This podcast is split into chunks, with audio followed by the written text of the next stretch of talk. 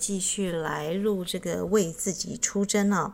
话说呢，这个武士呢，他醒了过来，发现了梅林静静地坐在他的旁边。哦，对不起，我表现的呢一点都不像个武士。他厌恶地说：“我的胡子啊都湿透了。”别说抱歉，梅林说：“你刚刚做了一个脱离盔甲的第一步。”什么？你会明白的。梅林回答他。他站了起来说：“你该上路了。”武士有点不安，他开始喜欢梅林，还有其他动物一起待在树林里，因为他已经习惯这样的生活。而且他现在相信，即使是他儿子，也不要他回家。看起来嘛，他好像也没有别的地方可去。没错，他是可以回去再干武士这一行，一定有不少国王乐意收留他。他的作战记录很好。可是为什么要打仗呢？为什么要打仗呢？为什么要打仗呢？这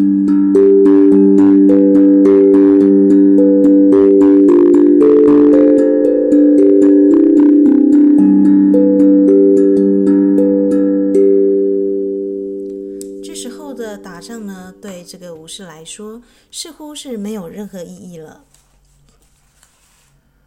这让我想到这个加泰的奥义书啊，它里面有一句话，他说。正如落在山顶上的雨水，向四面八方滚滚而下一样，一个人呢，在同中求异的时候呢，他就会向武士的这个啊，向四处追踪而去哦。这句话有点说，像这个武士，他之前呢都是披上盔甲，向四面八方而征战。可是呢，正如同净水请入净水，人是净水一样哦。这干净的水呢，倒入干净的水，还是干净的水一样啊。一个能知的思维者呢，他的自我则是这个样子啊。那这个加泰的奥义书呢，让我想到这个朱子语类呢有一句话，他说呢，如果月亮在中天呐、只是一个月亮而已哦。那如果它散在江湖，散在湖泊，随处可见了。我们知道，随便一个呃小小泽，或者是身上地上的水印，都可以看到月亮哦。可是你可以说月亮是已经分裂了吗？啊，月亮还是那个月亮哦。那不知道这两段的引文让大家感受到什么呢？如果我们总是四面八方的去打战，好像乍看之下很多事情哦，可是其实我们还是那个同一个我。呃，就像是这个呃捞月。捞月的李白一样哦，怎么样捞呢？是捞不到这个月亮的，因为月亮呢，它并不存在于江湖啊、水啊，或是这些倒影里面哦。如果我们每一个人呢，都不断的去追寻呃我们的名利权，我们在各式各样的身份做一个好的爸爸、好的妈妈、好的妻子、好的点点点，呃，只要你是为他人而表现哦，啊、那这个好呢就会有局限哦，而且呢，你会就是觉得自己很不自在，因为你好像被分裂的。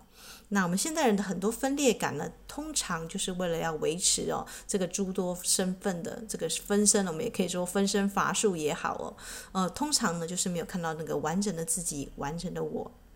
可是呢，武士该上路喽，你该上路了，不要再打仗了，你该打的是另外一种仗，就是往内走的圣战哦。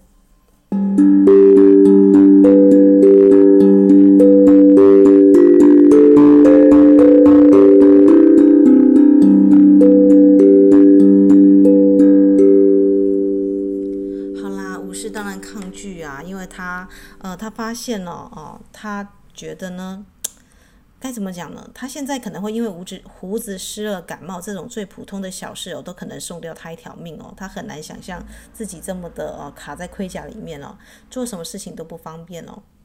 那梅林说呢，你不能再像以前那样生活和思考，因为那是你卡在这一堆废铁里面的原因哦。武士很好奇哦，不知道他要怎么样才能够改变生活跟思考的方法。基本上每个人面对要这个往内走哦，要改变整个生活跟思考，大家都会很抗拒哦。那这个呃，梅林跟他说很简单，他就领他走到一条小路前，这条路呢就是当初你进入树林的路哦。你可以呢从这条路回家，这条路呢通向虚伪、贪婪、仇恨、嫉妒、恐惧跟无知。你是说这些缺点我都有吗？武士有点生气哦。任何人知道他的来时路，回首来时路，他回家的路居然是这样的路，大家都会很生气哦。你是说我原本扮演的那些角色，那些都只是这些的集结吗？哦，有的时候你每一样都有一点了。梅林就指点了他。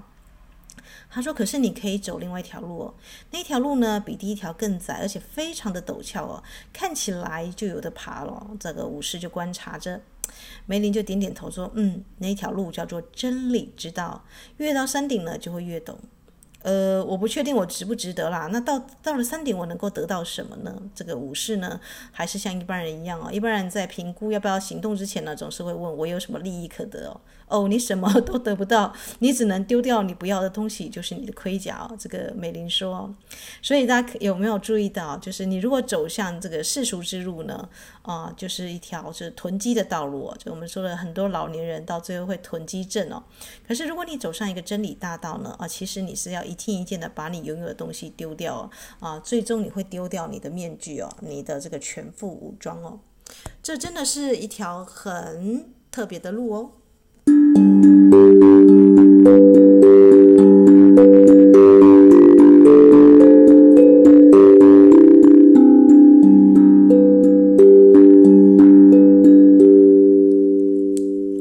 好啦，武士就想了一想啊，他想说，如果他有原路回去，那旧生活他还是一样嘛。但是呢，哦、呃，嗯，给盔甲的重量压死呢，哦、呃，就是。至少呢，还是脱掉比较好。于是他默默下决定哦，他说啊，我还是要试试真理之道。然后梅林点点头说，嗯，带着这么重的盔甲走一条未知之路，确实需要很大的勇气哦。啊，基本上很多人走上追寻自我的道途呢，要整个生活要翻天覆地的时候呢，真的需要很大的勇气哦。好吧，我要去牵马喽。哦，不不不，你怎么可以牵马呢？这个路太窄马，过不去哦，你得步行哦。天哪！武士听到这个，这个心就凉了半截哦。呃，我想我宁可胡子湿了感冒而死哦，因为他习惯骑着马哦。大家知道这条路。大家有读到这个富和尚、穷和尚的故事吗？富和尚就是啊，就是要叫人造筏、造船。你要他像穷和尚一样，一个波一步一步的走到南海拜观音哦。那个富和尚宁可不要啊。呃，可是很多人就卡在这一关了。我们很快的就会发现有另外一个富和尚呢，就卡着。那你不必一个人走啊。这个梅林幸好梅林告诉他说，松鼠可以陪你去哦。你希望我怎么办？骑松鼠吗？这个武士有点悻悻然哦，他害怕和一只能言善道的松鼠一起走这么难走的路哦。嗯、你当然不能骑我啊。这个松鼠说。可是呃，你需要我喂你，对吧？谁还能够把河果咬烂推进你的面盔里面去哦？因为它面盔还是在那里哦。Rebecca 呢就飞了过来，她停在这个武士的肩膀上。她本来是停在附近树上的，但是她说呢，啊，我也可以你跟你们一起去哦，因为我飞过啊，我到过山顶，我知道路怎么走哦。哎，有个空中的这个 Google Map 不是很好吗？由于有这两只动物的志愿帮忙呢，武士呢就有了额外的勇气嘛。于是他叽嘎的站了起来，表示他准备启程了。那大家知道，就是呃。当你一个人的时候是孤单的，两个人的时候就成对，三个人的时候就是一个团体哦。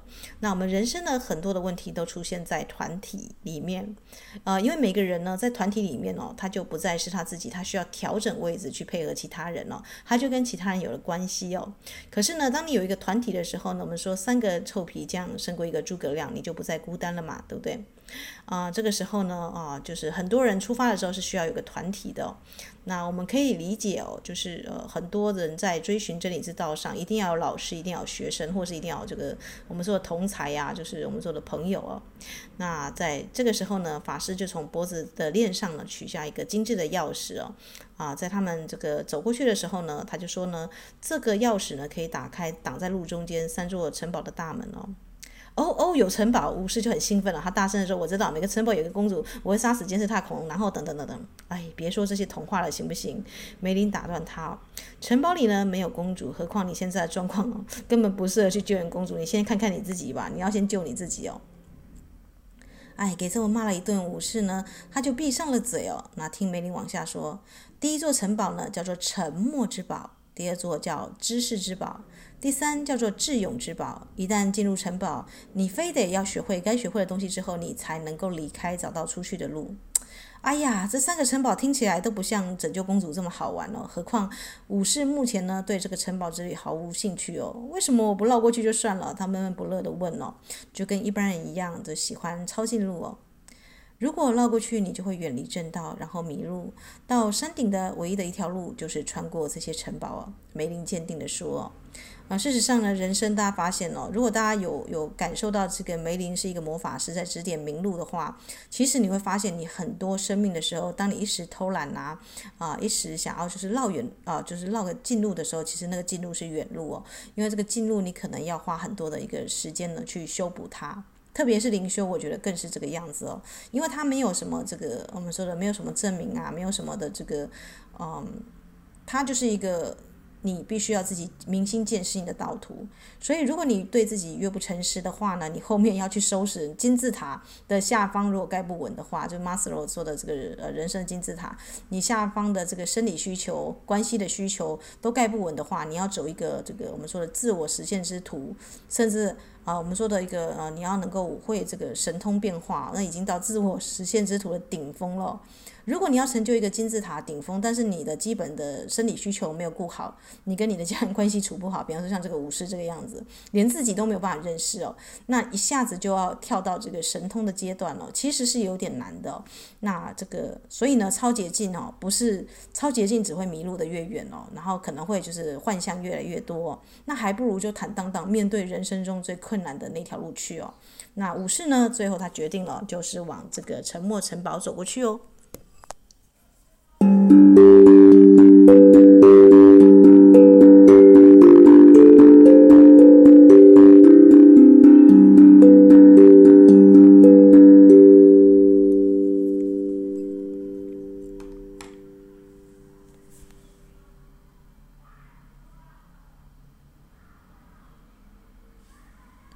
真理知道打的仗是不一样的。梅林跟他说：“这个仗呢，是学习如何爱自己。”我怎么可能做得到呢？武士问。那就先从认识自己开始吧。梅林回答。他温和的眼光在武士身上停留一下，然后加了一句：“如果你碰到不能处理的问题，随时 call 我，我就会出现。”你是说你能够随时在我在的地方出现？任何自宗的法师都能够做到这一点呐。梅林回答，说着就消失了。武士吓了一跳，天哪，他不见了！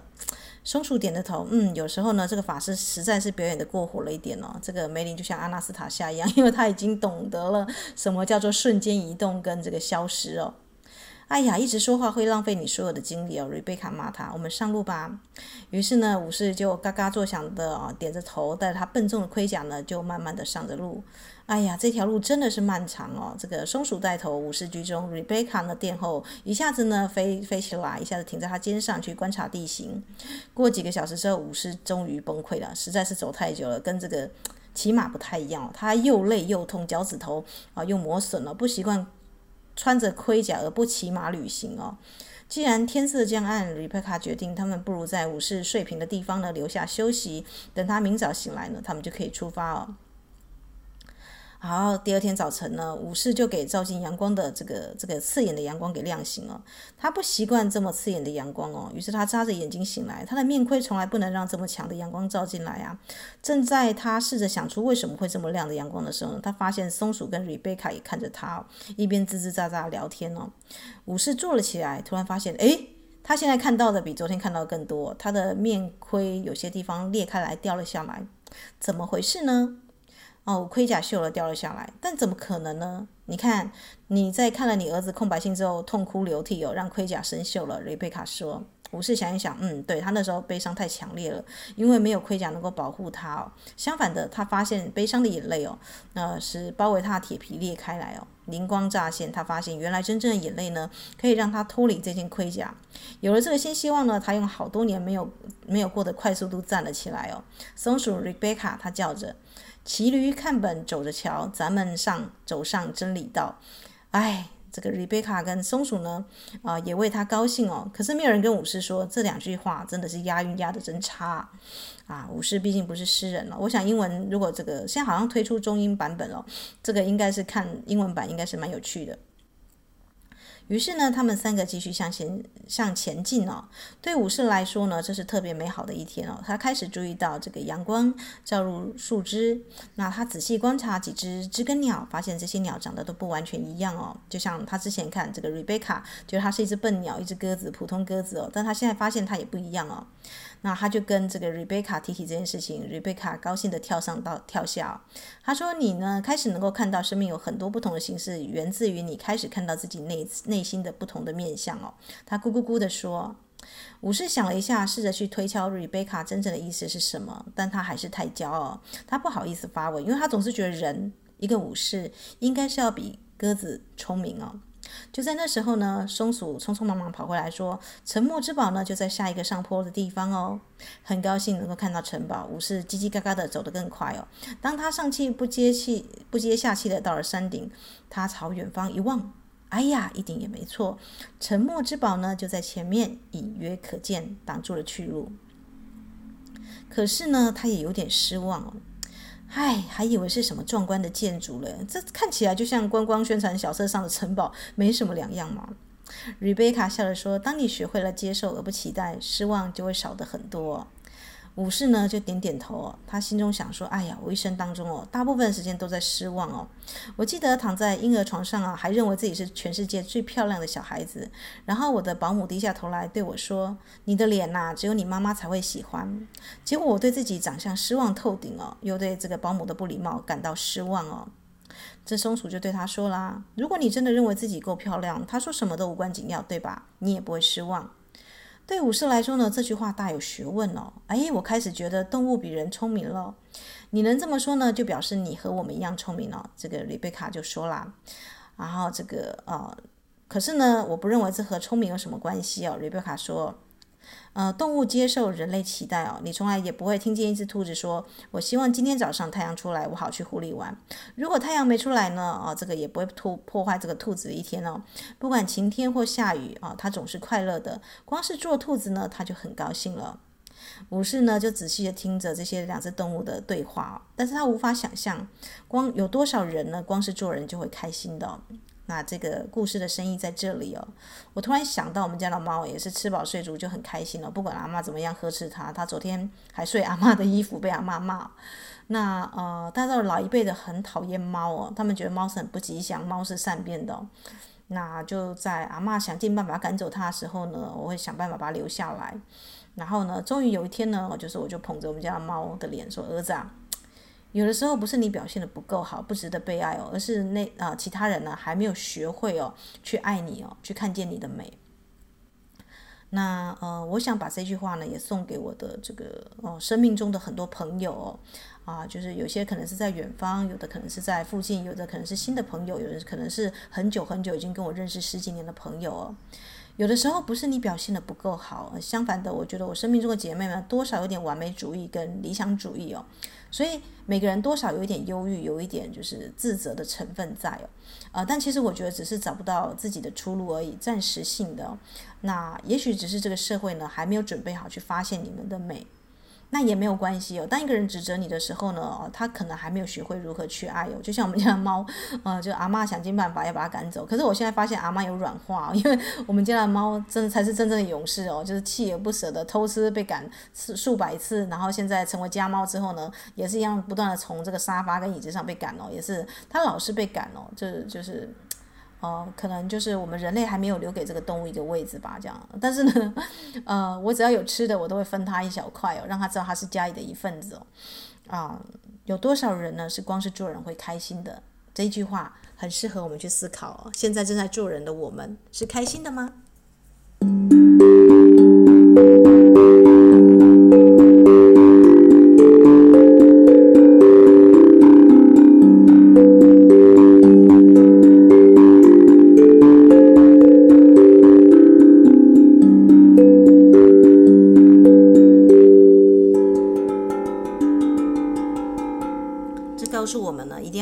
我们生活中的动物，因为你不知道这些动物们是什么样的一个灵魂使者哦，它来到你的生命当中，一定有它的原因哦。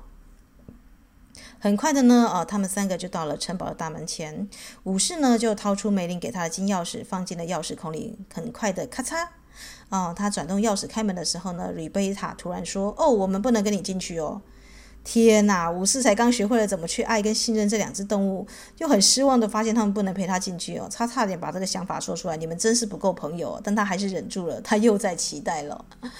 呃，我相信大家都很容易有这种想法，就是朋友总是要分担苦难，朋友总是要一起，就是我们说的，享福的时候一起享福，受苦的时候一起受苦嘛，对不对？可是你知道吗？沉默之宝只能一个人进去哦。那哦。那你的朋友不是不爱你，而是有些事情只能以你一个人去面对哦。就像你的家人，你再亲的家人跟姐妹淘，最终只能陪你走一段路哦。你的人生要你自己去面对哦。唉，这边的这两个动物呢，感受到他失望，知道他有点怕走入一一座毫无所知的城堡里哦。我们只能告诉你们在哪哪哪里哦。这个松鼠说：“可是你需要一个人哦，穿越那些门哦。” Rebecca 呢，在飞走的时候叫着：“我们在门的那一头等你。”他的朋友哦，相信他走得出来哦。我在门的那一头等你哦。呃，这也是我想要跟我的这个姐妹们哦，还有就是我的知己们讲的话。也许人生有很多的困顿，也许你现在觉得你的工作或者你的状态，你并不是那么的喜欢。也许你还在人生的撞墙期，你还在摸索着黑暗中认识自己的道途哦。但没有关系哦，在出口的地方哦，呃，我会等着你哦。呃，这个并不是说为什么不跟你进去哦，而是有一条路呢，这个沉默的城堡，我们明天呢就会跟大家分享为什么他只能一个人去探索。嗯，大家可以想一下，你国小到国中的一路学习路程，如果有人老师帮你做作业，你会开心吗？你什么都学不到，对吧？Rebecca 呢，它象征一个鸟的视野，它看得到未来的路哦。你的这个好朋友呢，曾经闯关成功的朋友呢，呃，他会温柔的在门口等你的意思是他相信你有能力走得出来。他虽然知道这个这个路，他也曾经走过，但每一个人在沉默之宝看到的自己的这个恐惧啊，跟自己的想法都是不一样的。呃，他就算走过来这条路，他也没有办法就是完全的告诉你那个解题的方法是什么。而况而且人生不是考试卷哦，没有一个标准答案哦。呃，只能自己一个人去穿过这个门哦。那这个松鼠呢，虽然是可以给他资粮，你相信你的生活当中呢，一定有些朋友是呃资助你在物质上，呃，有些朋友呢是在精神上给你指点。就像瑞贝卡跟松鼠呢，它代表两种不同型的朋友，这两种型的朋友都很好，都要珍惜哦。但是他们呢，呃，没有办法在沉默之宝的时候呢陪你一起进去哦。那为什么呢？为什么沉默之宝只能自己一个人待在那里呢？那明天呢，我们就要来分享沉默之宝的一个它的寓意在哪里那在音乐过后呢啊我就祝福大家有一个美好的一天哦。啊真正的走上一个真理之途带着你的一个信心带着你的朋友你要知道这条路上你并不是孤单的哦。